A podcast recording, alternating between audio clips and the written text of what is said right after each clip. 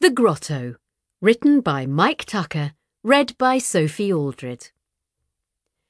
Ace took a deep breath and gazed from where she stood on the roof of Macy's department store out across the snowy streets of New York. To her immense satisfaction, the city looked exactly as she had hoped it would a forest of towering skyscrapers and skinny tenement buildings, lights blazing from every window, wide avenues stretching out in a neatly ordered grid, echoing with the sound of police sirens. A few blocks away, the lights from Times Square flashed and oscillated in a seemingly never ending sequence, and the illuminated spire of the Empire State Building lit up the low clouds that hung around it like a shroud. The entire city was blanketed in a thick carpet of snow, and great mounds of slush and ice were piled on the pavements. Or rather, the sidewalks, Ace mentally corrected herself. She was impressed. If this much snow had fallen on London, the entire place would have ground to a halt. Although, come to think of it, if only a few millimetres of snow fell on London, it would still likely grind to a halt. She watched a couple emerge from a bar on the street below, then hurry off into the freezing night, coats and scarves pulled tight. Huge clouds of white steam billowed from vents in the glistening streets. Ace grinned. It was just like she'd seen in the movies. Cautiously, she peered a little further out over the edge of the roof, craning her neck to see if there actually were any cops eating donuts on the street corners. Ace, the doctor's voice rang out from the other side of the roof. Be careful! I'm only looking, Professor.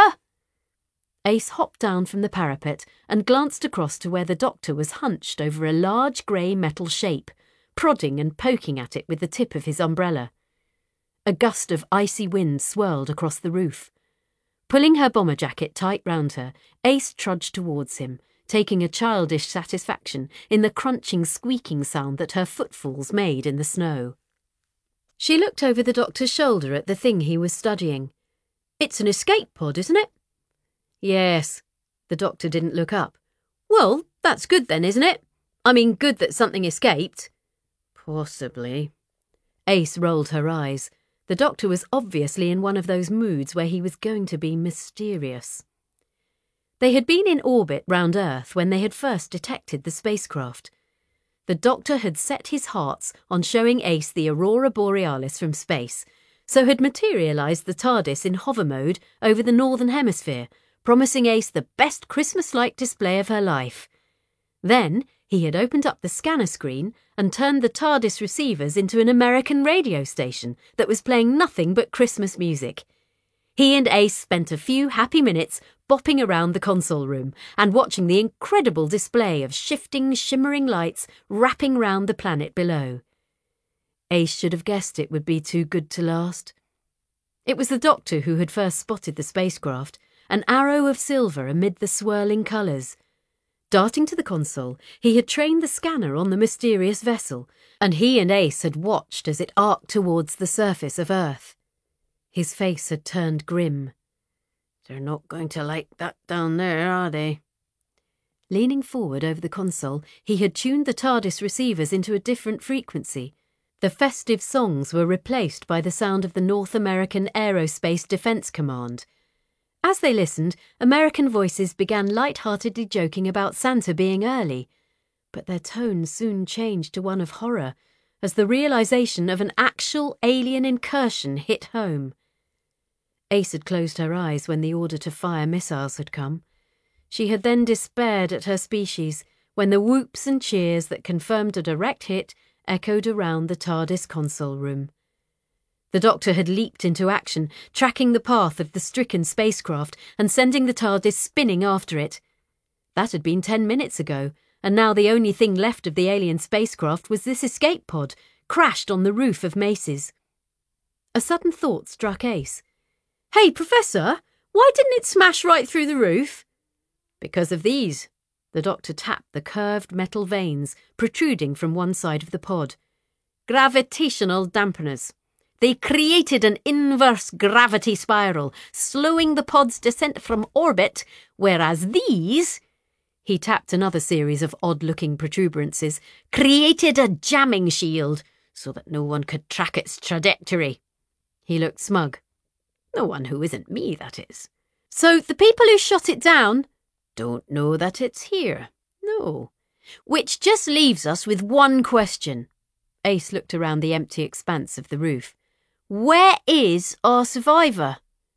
The doctor turned and pointed at a series of large footprints in the snow, decidedly inhuman footprints. Shall we go and find out? he asked, with a small smile. Ace and the doctor followed the trail of footprints through a jumble of air conditioners and satellite dishes. The trail ended at a fire exit, where the thick metal door had been ripped from its hinges. Something tells me that our survivor might not be all that friendly, Professor, said Ace, nervously peering through the open doorway and into the darkened stairwell beyond. The doctor frowned. Let's not be hasty, Ace.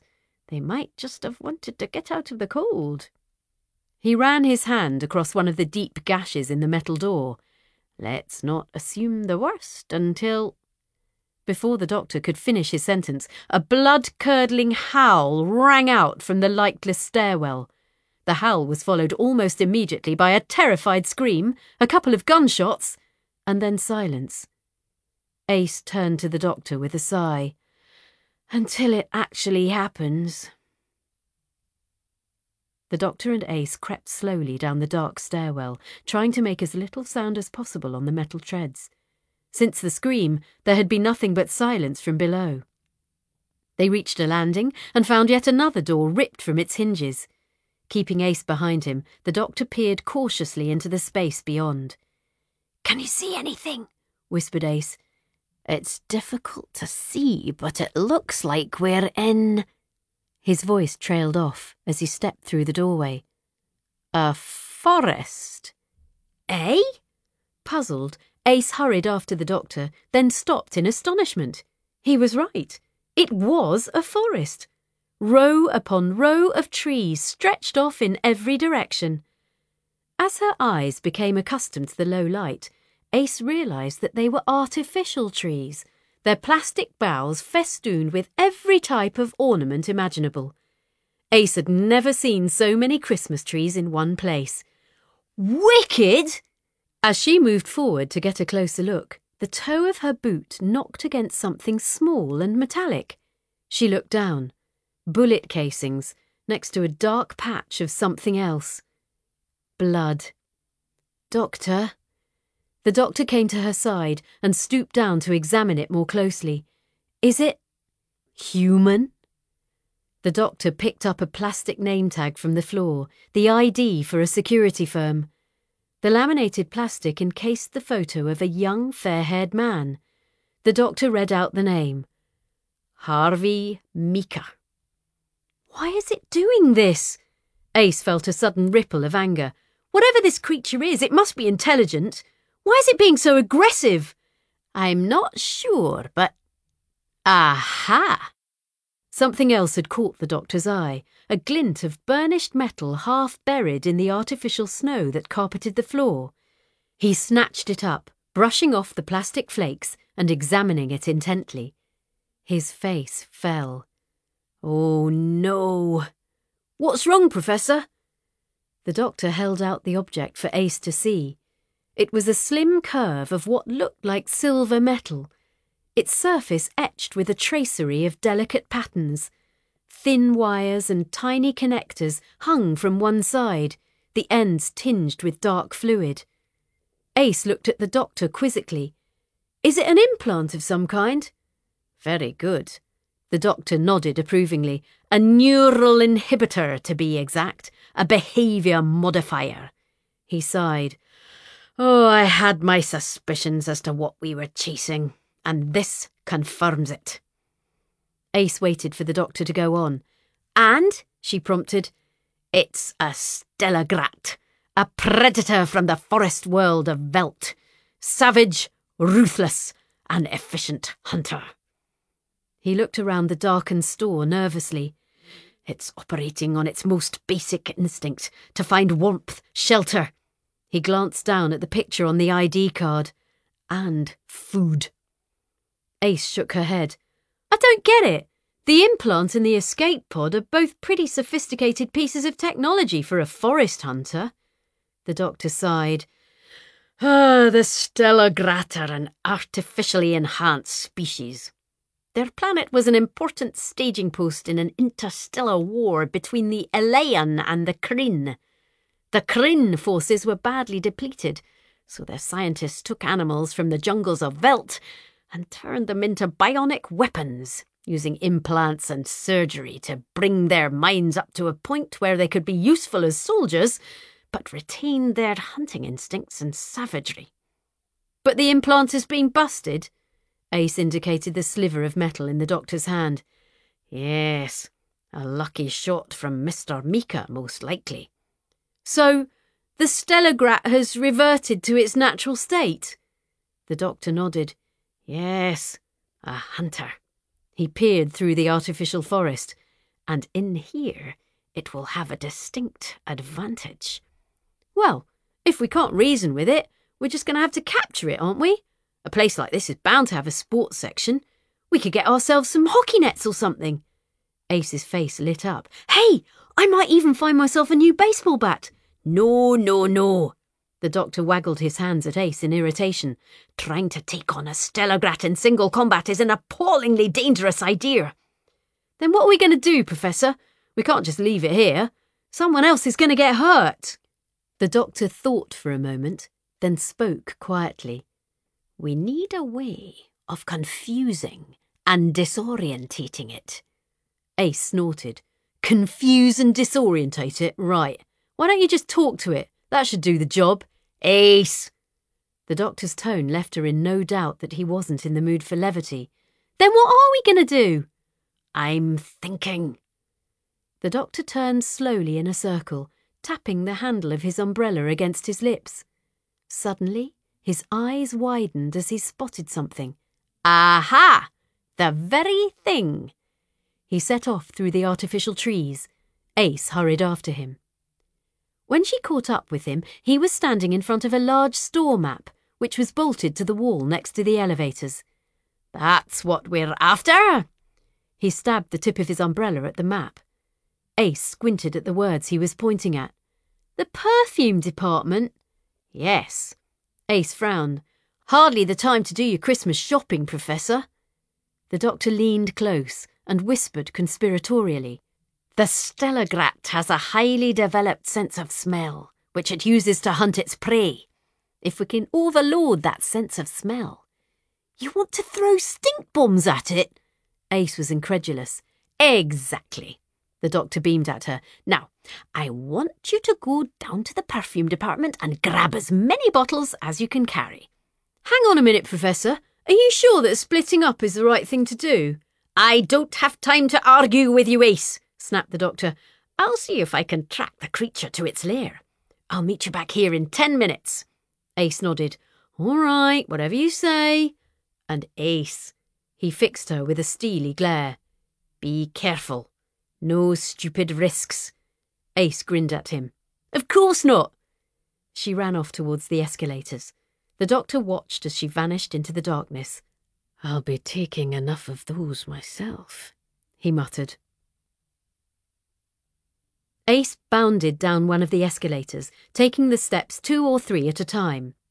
It was an old fashioned wooden escalator. She was surprised to see one still in New York's best known department store.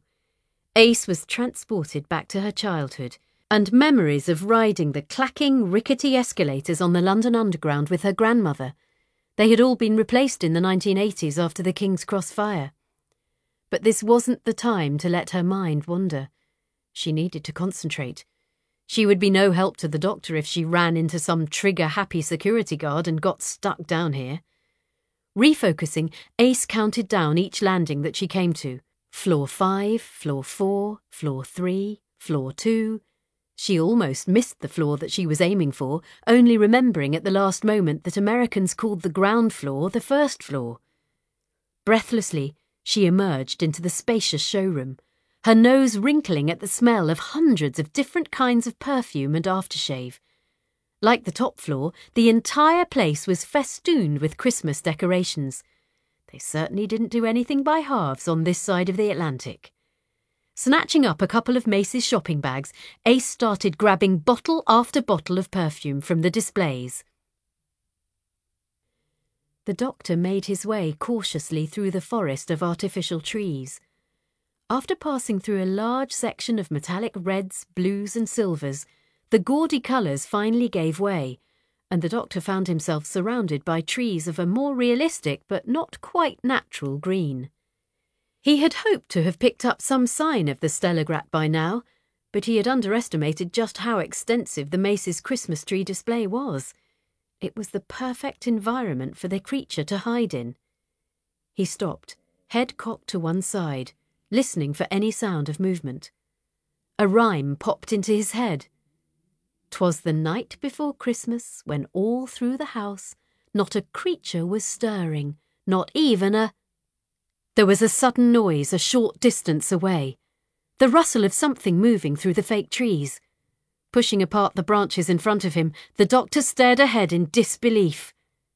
There was the creature, its large body swathed in a voluminous red cloak trimmed with white fur, the hood pulled up.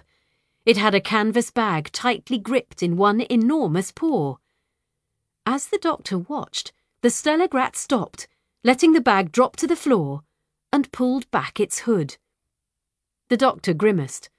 Stellagrats could hardly be described as the most attractive species at the best of times, but this was a particularly brutish example. A thick, gorilla like brow jutted over red rimmed eyes. Thick folds of grey flesh bristled with coarse hair, and rows of razor sharp teeth gnashed together as the creature tentatively sniffed at the air with a quivering bat like nose. The doctor looked around for somewhere to hide. Just a short distance away was a cashier counter festooned with tinsel and stuffed animals. He darted forward, ducking behind the wooden desk as the Stellagrat pushed on through the Christmas trees.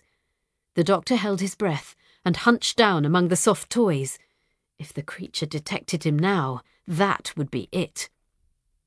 But the Stellagrat suddenly gave a grunt of pain, then raised a clawed paw to its head. Peering through the antlers of a large cuddly reindeer, the doctor could see a swathe of raw red flesh glinting on the creature's scalp, and the gleam of scarred metal. The unfortunate security guard's shot had clearly impacted directly on the neural inhibitor implant, ripping it free. A combination of that and the trauma of the crash landing had obviously left the creature in a confused and weakened state. As the doctor watched, the Stellagrat snatched up its bag again and shambled off through the trees like some monstrous Santa Claus. The doctor stared after it thoughtfully. Now, just where did you get those clothes? he murmured to himself. He looked back in the direction from which the creature had come, and a sign hanging above the tree tops caught his eye. Welcome to Santaland, it said in bright red type, Come and meet Santa in his grotto. Ah, a grotto. The doctor nodded. Yes, I suppose that would be ideal. Extracting himself from his hiding place, he set off through the artificial forest once more, following a trail of signs designed to build the excitement of children as they drew closer to Santa. Almost there! Can you hear him yet? Have you been naughty or nice? All the signs did now was make the doctor more apprehensive. Abruptly, the doctor found himself in an artificial forest glade. What had once been a neat line of railings designed to keep children and parents in an orderly line was now a pile of twisted metal. The bodies of fiberglass elves lay in deep piles of artificial snow, their smiling heads detached by savage blows. On the far side of the clearing, a small cabin constructed from candy canes had been torn open as something large had pushed its way inside. The doctor hurried across the clearing and peered inside the structure. He had a hunch that the creature might be hiding something rather precious inside its candy cane hideout. He needed to act quickly if he was going to get in and out before the Stellagrat returned. Mr. Meeker! He hissed into the dark cabin. Are you there? There was nothing but silence from inside. With a final glance over his shoulder, the doctor clambered into the cabin, pushing aside splintered fiberglass and dangling tinsel. The interior of the cabin was tinged with a musty animal smell, which the doctor was certain was not part of the intended Christmas grotto experience. Walls designed to guide children along a meandering, winding path had been roughly pushed aside to create a long central passageway. Gingerly, the doctor made his way forward, using his umbrella as a support to keep his balance on the uneven floor. The crude tunnel emerged into a chamber festooned with tinsel garlands and dominated by a large golden chair with scarlet upholstery. Slumped next to it was the body of a young man in uniform. The doctor hurried over, placing his umbrella on the floor and taking the young man's pulse. Thankfully, he was alive. Mr. Meeker! The doctor gently shook the young man by the shoulders, wincing as he caught sight of a livid bruise on his forehead. Meeker's eyes fluttered. Wha? What? He jerked awake, pulling away from the doctor in panic. No! Get away from me! The doctor quickly clamped his hand across the young man's mouth. Quiet, or you're going to get us both killed! Do you understand? Meeker's eyes were wild and frightened, but he nodded slowly. Good. The doctor took his hand away. Who are you? whispered Meeker, his voice wavering. And what was that thing? I'm the doctor, and I promise I will explain everything, but right now we need to get away from here as quickly and as quietly as possible. Can you walk? I think so. Good. The doctor snatched up his umbrella. Then follow me. The doctor led the way back through the ragged passageway until they were on the deserted shop floor once more, in the clearing in front of the cabin. He paused for a moment, listening, then turned to the security guard, his face grim. From this point on, it is essential that you remain absolutely silent, okay? No sooner had the words left his lips than the sound of loud and tuneless singing rang out through the darkness. Jingle bells, jingle bells, jingle all the way. Oh, what fun it is to ride on a one horse open sleigh. The doctor spun in horror to see an elderly man in a janitor's coat emerging through the trees. The doctor waved frantically at him, desperate to attract his attention and make him stop singing. But the man had already stopped. He was staring in amazement at the devastated Christmas grotto. What in the name of. The words died in his throat as the Stellagrat, still dressed in its Santa robes, burst into the clearing and let out a shattering roar. Ace had almost finished filling her shopping bags with perfume bottles when the roar echoed down the escalators.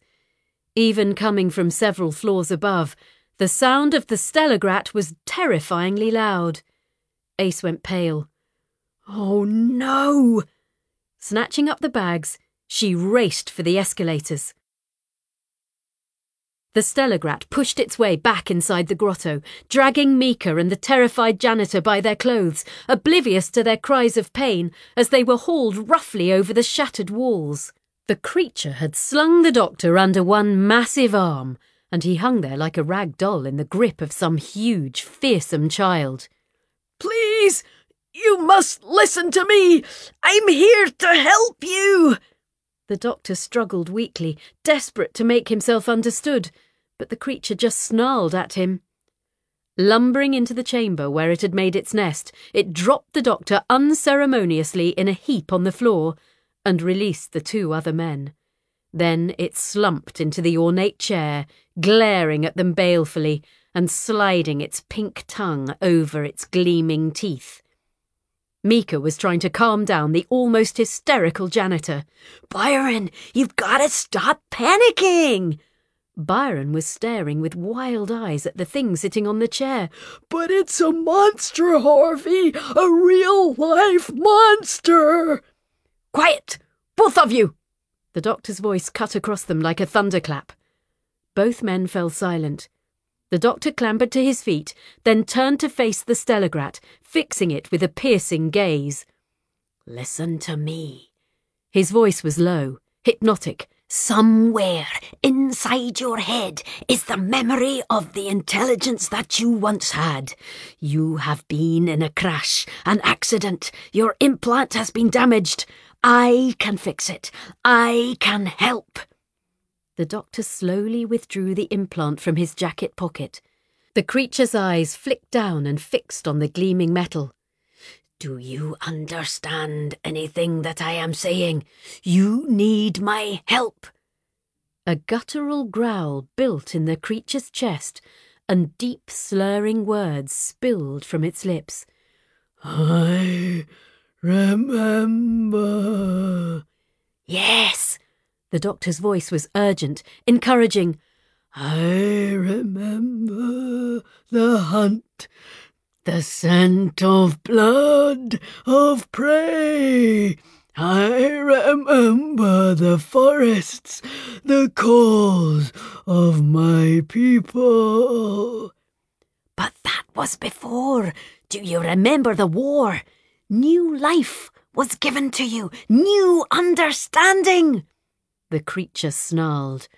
I remember war and pain and death. It slumped back in the chair. But that is all past. Now all I feel is cold and tired and. Yes. The doctor leaned closer. What else do you feel? The creature's huge mouth opened wide in a terrifying smile. Hungry. The doctor stumbled back in horror as enormous paws tipped with razor sharp claws reached out for him. A familiar voice boomed from the end of the passageway. Professor! Incoming! The doctor barely had time to duck before the first of the perfume bottles crashed into the wall behind him and shattered. As he scrambled out of the way, a barrage of different coloured bottles rained down on the furious Stellagrat. As each one landed and broke, the cramped space filled with an increasingly overpowering scent. The doctor scrabbled for his umbrella, snapping it open as protection against the flying glass and splashing perfume. He could see Mika and Byron cowering in the corner, arms thrown up over their heads. The Stellagrat thrashed and roared, trying to bat away the glass missiles. But Ace's aim was too good, and in seconds the creature was drenched in perfume. The doctor peered round the edge of his umbrella, desperate to see if his theory had proved correct. But his eyes were starting to stream from the over perfumed atmosphere. His breath was catching in his throat.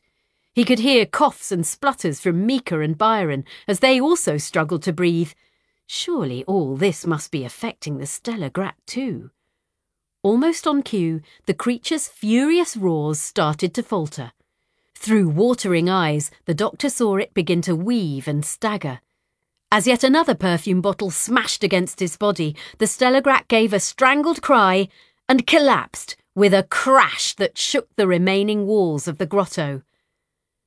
Unsteadily, the doctor crunched his way through the shattered glass that now littered the floor to the corner where Mika and Byron crouched.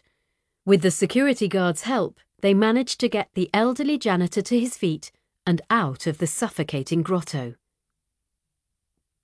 Ace was standing outside, tossing one remaining bottle of perfume from hand to hand. Did you see that, Professor? Everyone a direct hit, she grinned. I should be playing for the New York Yankees. The doctor coughed, wiping perfume from his hair with a large paisley patterned handkerchief. I've always been a Brooklyn Cyclones man myself. Ace peered inside the ruined grotto at the unconscious Stellagrat. It worked then? Yes. The doctor sniffed the reeking handkerchief in distaste and stuffed it back into his pocket. And now we need to get our sleeping friend back to the TARDIS as quickly as possible so that I can reattach the neural inhibitor implant and get him home. Ace frowned. But how on earth are we going to move him? I can probably help with that. Byron shuffled forward nervously. There's a couple of carts in the basement big enough to move that thing. He shrugged. It's the least I can do, given that you saved my life. Splendid, said the doctor cheerfully. Perhaps Mr. Meeker can give you a hand.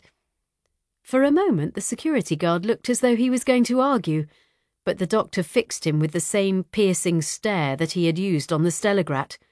All the questions and uncertainty quickly vanished from Meeker's face. Right you are, Doctor. As the two men hurried away to get the trolley, Ace sniffed the doctor's jacket. Sorry, Professor. I've made a bit of a mess of your jacket. That's all right, Ace. The doctor grinned at her. I think you'll find that perfume is a very traditional gift at Christmas.